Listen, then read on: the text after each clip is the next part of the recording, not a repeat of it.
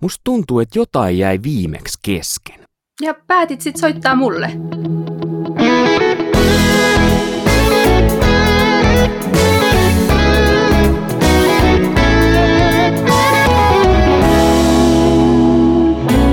Lähetystyön takahuone. Tervetuloa taas jälleen kerran lähetystyön takahuoneeseen ja tällä kertaa on tällainen niin sanottu bonusjakso. Yleensä kuukauden ensimmäinen päivä ilmestyy aina uusi lähetystyön takahuone uudella teemalla, mutta tällä kertaa palataan vähän siihen ensimmäiseen jaksoon, jolloin teemana oli diakonia.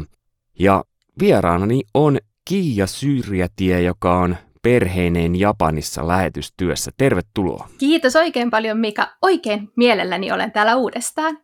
Katsotaan mihinkä päin tällä kertaa tähdätään tässä, mutta itse asiassa viimeksi jäi pikkasen huonolle selitykselle se, että minkä takia mä olin just Kiian pyytänyt tohon. Sen lisäksi, että hän on valmistunut vähän aikaa sitten diakoniksi, niin hän teki opinnäytetyön, joka kantaa tällaista otsikkoa kuin Ne jää sinne, me lähdetään pois.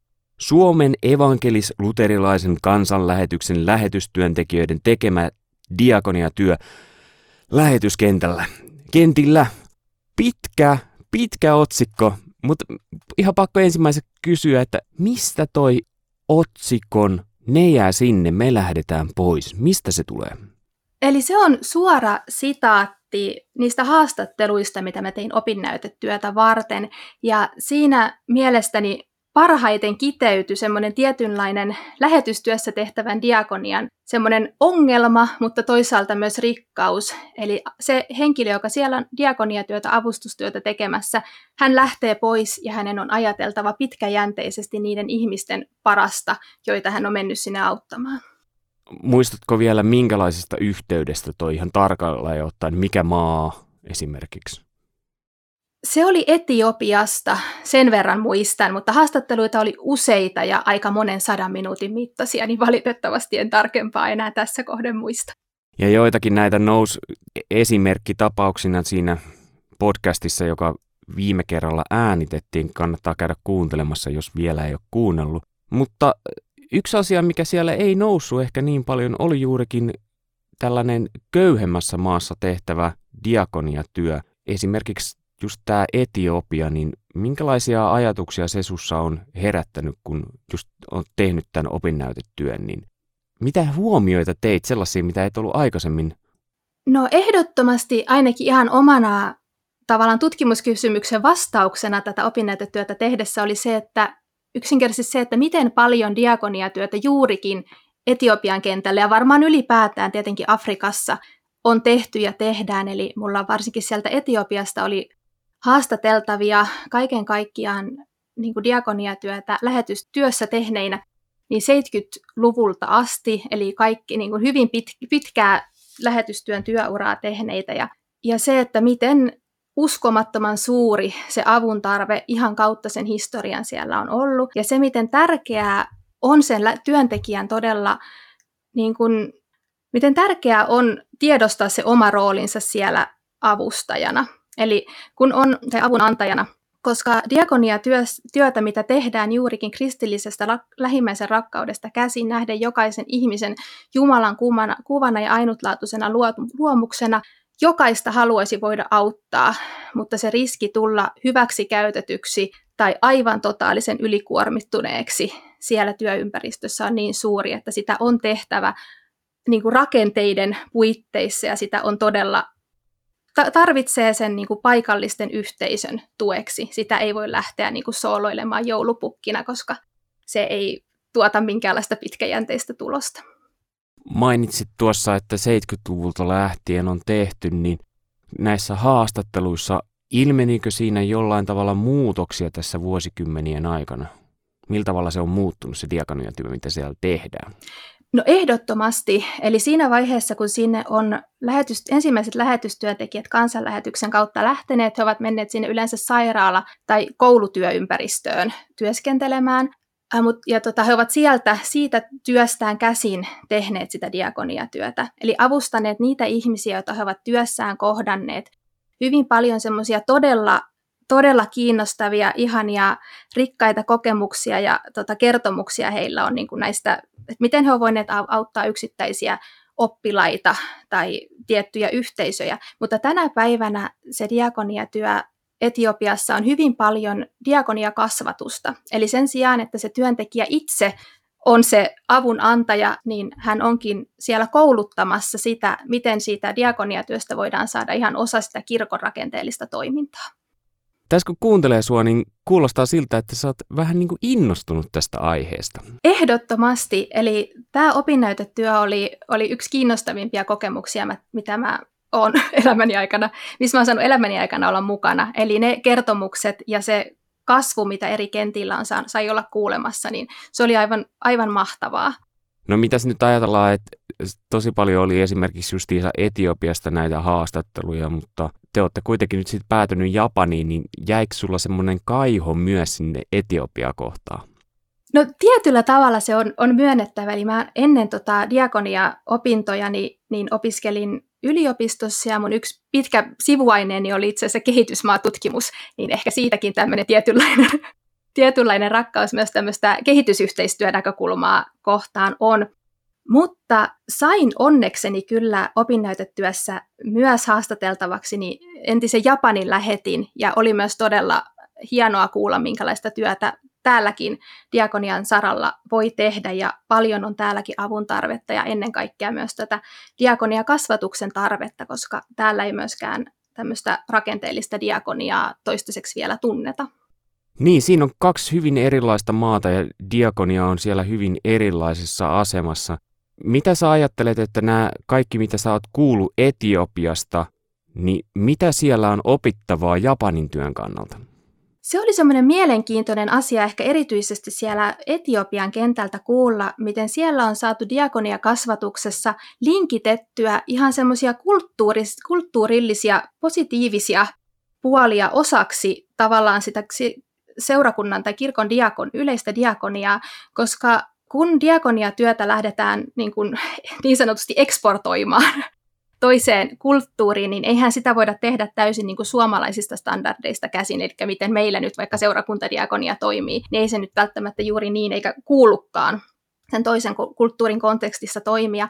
Mutta Etiopiassa oli läheteillä paljon hyviä huomioita siitä, että miten siellä kulttuurissa itsessään on jo tietynlaisia lähimmäisrakkauden ja avun antamisen niin kuin tapoja siitä, miten vaikka Uh, jos jossain perhe, esimerkki oli muun muassa se, että jos perheessä on, on joku kuollut, niin se koko yhteisö kannattelee niitä omaisia. Eli että siellä muun muassa päivittäin käydään, käydään heidän kanssaan istumassa, heitä ei jätetä yksin sen surun kanssa. Ja siellä oli muun muassa tämmöisiä tietynlaisia kyläyhteisöjen yhteisiä säästötilejä niin sanotusti, millä hautajaisia kustannettiin. Ja tämä kaikki oli siellä kulttuurissa jo ennen kuin siellä nyt sinänsä mitään diakoniatyötä tai välttämättä muutakaan kirkon avustustoimintaa oli.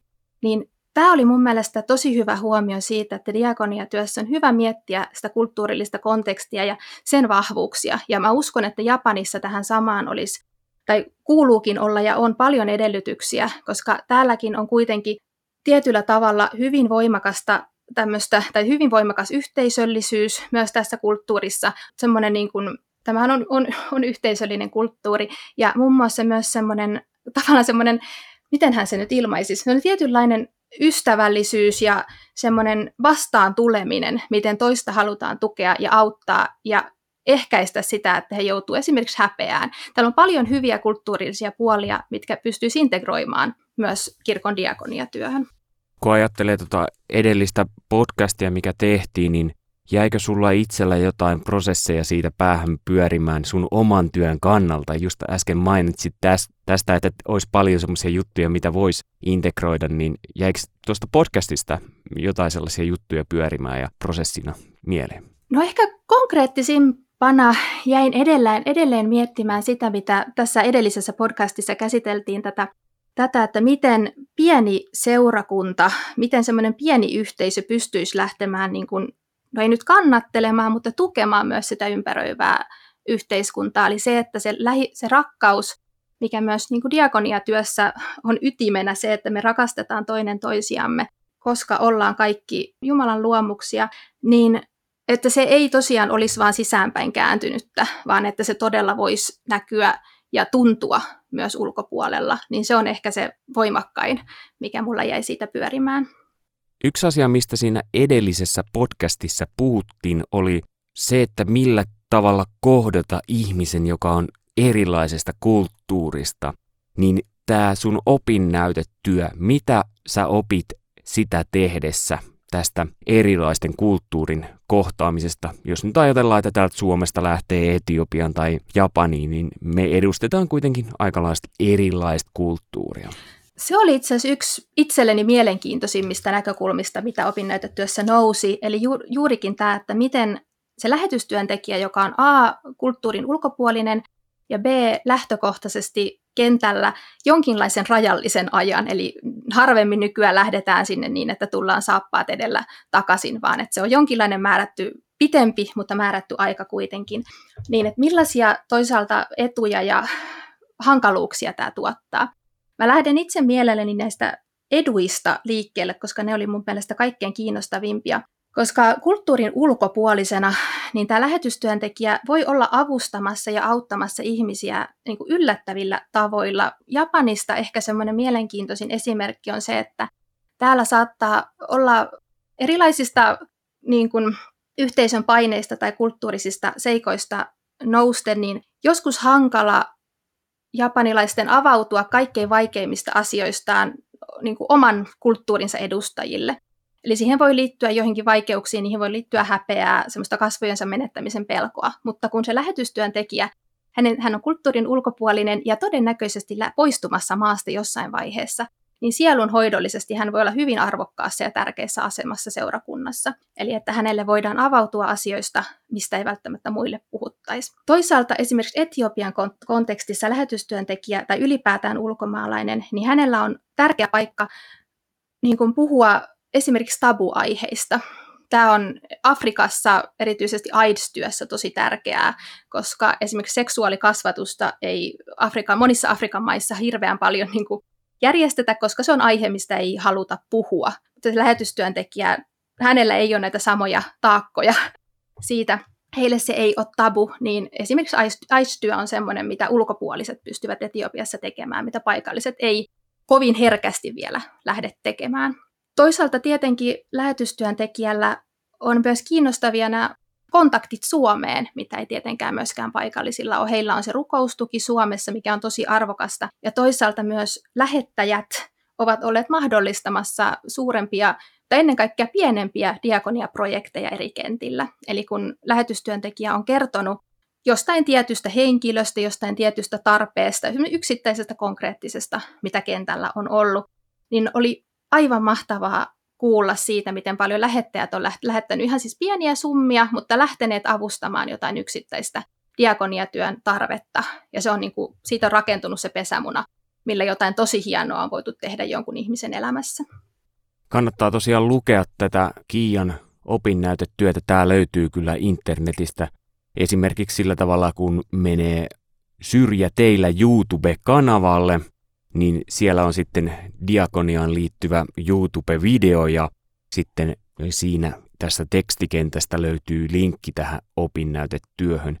Ja onko niin, että täällä kun on tämä otsikko ulkopuolisuuden edut, niin siinä sä just puhut näistä asioista, mistä nyt äsken mainitsit? Joo, kyllä. Eli se on semmoinen käsittelyluku, missä summaa sitten näitä eri kentiltä löytyneitä kiinnostavia etuja niin sanotusti. Täällä on tällainen otsikko kuin paikallisuuden omistajuuden merkitys. Minkälaisia johtopäätöksiä sä tässä opinnäytetyössä teit? Nyt mä kysyn niin kuin mä en olisi lukenut tätä, mutta mä en ole lukenut kyllä tämän. mutta en mä muista enää. Nopeasti ilmaistuna, niin on hyvin tärkeää, että paikallisilla on omistajuutta siihen diakoniatyöhön, mitä tehdään. Eli tästä ehkä sieltä Etiopiasta on, on kun on pitkä historia siinä avustamistyössä, niin sieltä se ehkä tuli voimakkaimmin. Eli jos lähetti lähtee siitä niin kuin täysin omista lähtökohdistaan toteuttamaan jotain avustusprojektia, niin se ei tule jatkumaan pitkään. Eli jos lähetti itse miettiä, että tässähän olisi hienoa saada joku työllistämisprojekti vaikka näille näille polion sairastuneille tytöille ja lähtee niille itse jotain sooloillen keksimään, niin se ei ole noussut heistä itsestään, se on ulkopuolista ja se ei tule jatkumaan. Mutta heti, jos, jos paikalliset ovat itse olleet kehittämässä, keksimässä, toteuttamassa semmoisia suurempia avustusprojekteja, niin he on siinä itse niin kuin sydämellä mukana ja silloin, silloin poten, niin kuin todennäköisyyttä jatkua ja oikeasti luoda jotain merkityksellistä siihen sille yhteisölle. Toinen on myös se, että paikallisen omistajuuden näkökulmasta niin kaikkialla, missä tehdään taloudellista avustamista, niin siellä sen on oltava mahdollisimman nopeasti paikallisten käsissä, koska lähetystyöntekijät, kuten mainitsin siinä varsinaisessa podcastissa, niin lähetystyöntekijä auttaa herkästi omasta huonosta omasta tunnostaan käsin ja siitä sokeutuneena, että ei tiedä mikä se elintaso oikeasti lähtökohtaisesti edes siinä maassa on, niin on hyvin tärkeää, että, että tämä, näitä taloudellisen avun tarpeen päätöksiä tekevät paikalliset eikä ulkopuolinen. Kun sä teit näitä haastatteluja, niin kävikö niissä ilmi sitten sellainen asia, että kun sitä paikallista omistajuutta tuli, niin jatkuko nämä diakonia-projektit vielä senkin jälkeen, kun diakoni lähti takaisin Suomeen esimerkiksi? Vai tyssääkö ne aina siihen? Tämä on tietysti pieni otanta vaan, ettei voi ylestää, mutta... Joo, siis semmoista suor, ihan suoraan en osaa tuohon vastata, koska nämä projektit, mistä puhuttiin, on yleensä ollut kuitenkin semmoisia vähän lyhyemmän aikavälin juttuja. Eli ne on yleensä sikäli saatu kyllä päätökseen, aloitettua ja päätökseen miten se nyt ottaa niin projekti, projekteina sen lähetin niin siellä olon aikana.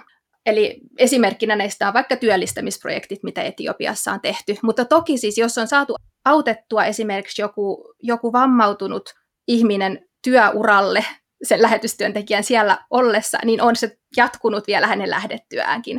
Eli riippuu vähän mistä näkökulmasta niitä ajatellaan, mutta siis paljon on myös, oli esimerkkiä myös vähän siitä, että, että jotain tehtiin ja sitten se loppui, kun sillä ei ollut jatkajaa. Eli senkin takia se on hyvä, jos jotain suurempaa lähtee tekemään, niin suunnitella oikeasti sen oman seurakunnan kanssa, että miten tätä jatketaan. Heti sitä aloittaessa jo miettiä, että mikä, mikä se jatko, jatko sille tulee olemaan. Toivoisin, että toi lähetystyön takahuone podcasti voi tosiaankin olla sellainen ohjelma, että se pistää ihmisiä prosessiin sillä tavalla, että ne miettii esimerkiksi omaa lähetystyöntekijyyttään, että oli, olisivatko he lähettäjiä vai lähtiöitä itse, mutta myös esimerkiksi tämä diakonia-jakso, että mikä on se kunkin henkilön oma suhde diakoniaan, niin voisi lähteä prosessi pyörimään siitä. Niin millä tavalla sä henkilökohtaisesti ajattelet, sä oot diakonikoulutukseltasi, mutta millä tavalla sä ajattelet sitä diakonian läpileikkaavuutta ja sitä, että jokainen ihminen on myös ilman koulutustakin jossain määrin diakoni? Henkilökohtaisesti niin mä oon hyvin vahvasti sitä mieltä, että jokainen, joka nyt vaan millään tasolla hengellistä työtä haluaa tehdä, niin väkisinkin tekee myös diakoniatyötä.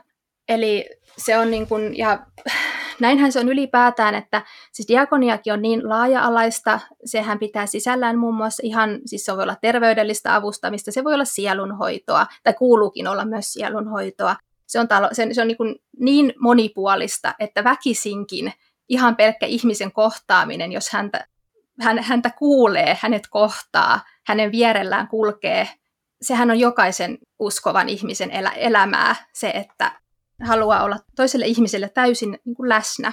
Mutta tietenkin sitten, jos on kiinnostusta ja tahtotilaa lähteä sitten todella miettimään, että miten se seurakunta ja kirkko kokonaisuutena voisi sitten olla avustamassa jotain todella niin kuin heikompi osaisempaa ryhmää, mikä on toki sitten kirkollisessa diakoniassa merkittävää semmoinen yhteiskunnallisen avustamisen näkökulma, tai yhteiskunnallisen vaikuttamisen näkökulma, ja semmoinen todella niiden kaikkein äh, näkymättömimpien ihmisryhmien näkeminen ja auttaminen, niin siihen toki auttaa, jos on saanut myös koulutusta, että vähän tietää, mistä lähteä liikkeelle. En väitä, etteikö siihenkin kouluttamatta pääse ihan hyvin niin kuin alkuun, mutta tietenkin saa, saa tiettyjä vinkkejä ja näkökulmia siihen, mitä, mitä lähteä tekemään. Mutta, mutta diakonia työ laaja-alaisuudessaan niin on, on todellakin ihan jokaisen kristityn tehtävissä ja oikeastaan kuuluukin olla sitä tekemässä.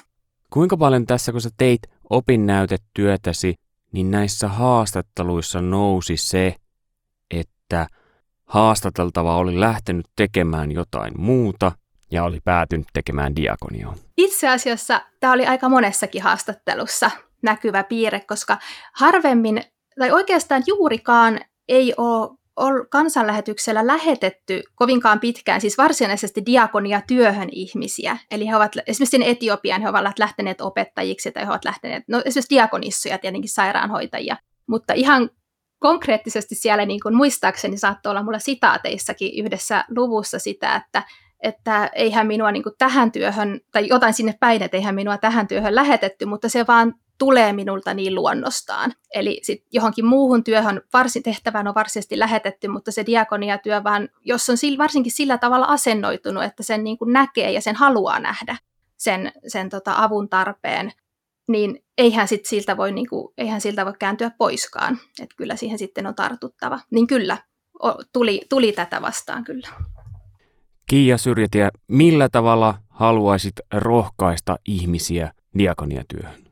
No ennen kaikkea toki sillä, että tähän tulee Jumalalta. Eli Jumala itse on rakkaus ja hänen rakkautensa avulla me pystytään rakastamaan myös meidän lähimmäisiämme. Eli sen ei tarvi, tarvi ajatella, että sen tarvii nousta itsestä, vaan se nousee Jumalan sanasta ja hänen rakkaudestaan meitä kohtaan. Toisaalta haluamme olla rohkaisemassa sillä, että se on hyvin pienestäkin kiinni. Eli diakoniatyötä, siis ihan tos, tosissaan merkittäviä kokemuksia näillä työ, haastateltavilla diakoniatyöstä on ollut ihan vaan sekin, että he on voineet tosiaan olla läsnä jollekin ihmiselle, jota kukaan ei ole kuunnellut. Ja olla todella niin kuin tarjoamassa rohkaisevia sanoja ja esirukousta jollekulle, jota ei ole nähty. Eli se on pieniä tekoja. Ei tarvitse olla koko maailmaa pelastamassa, vaan siinä juurikin on kyse siitä yhdistämisestä.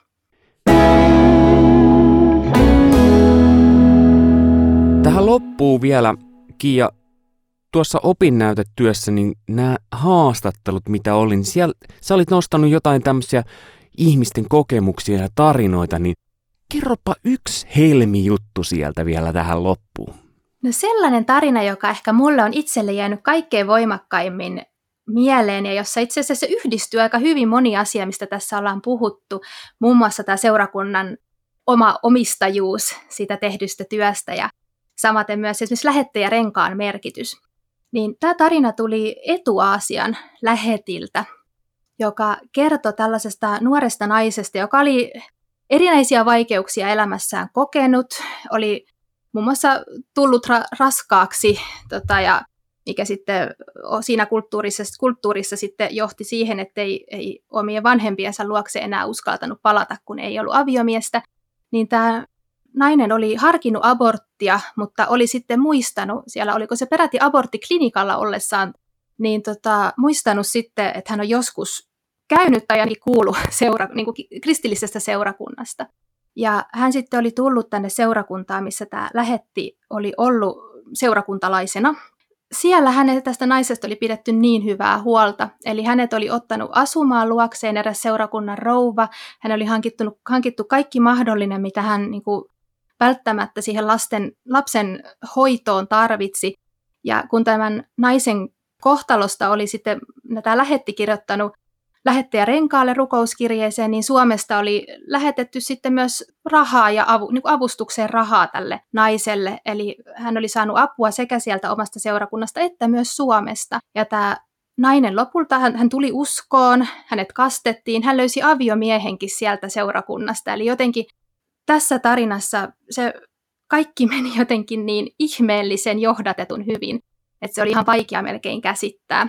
Tästä lähetistä tuli itsestään sitten myös tämän, tämän tota, naisen kummitäti, eli tässä jotenkin kaikki linkittyi niin kauniisti yhteen. Ja, ja myös ihan näitä käytännön asioita, mitä puhuttiin tästä diakoniatyöstä lähetystyössä, niin moni asia loksahti kohdilleen.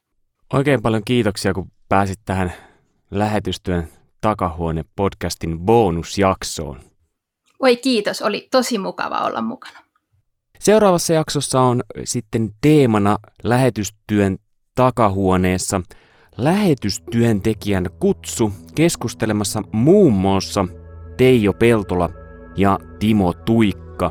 Ja sitten on vielä yksi kolmaskin, mutta se paljastetaan vasta siinä itse jaksossa.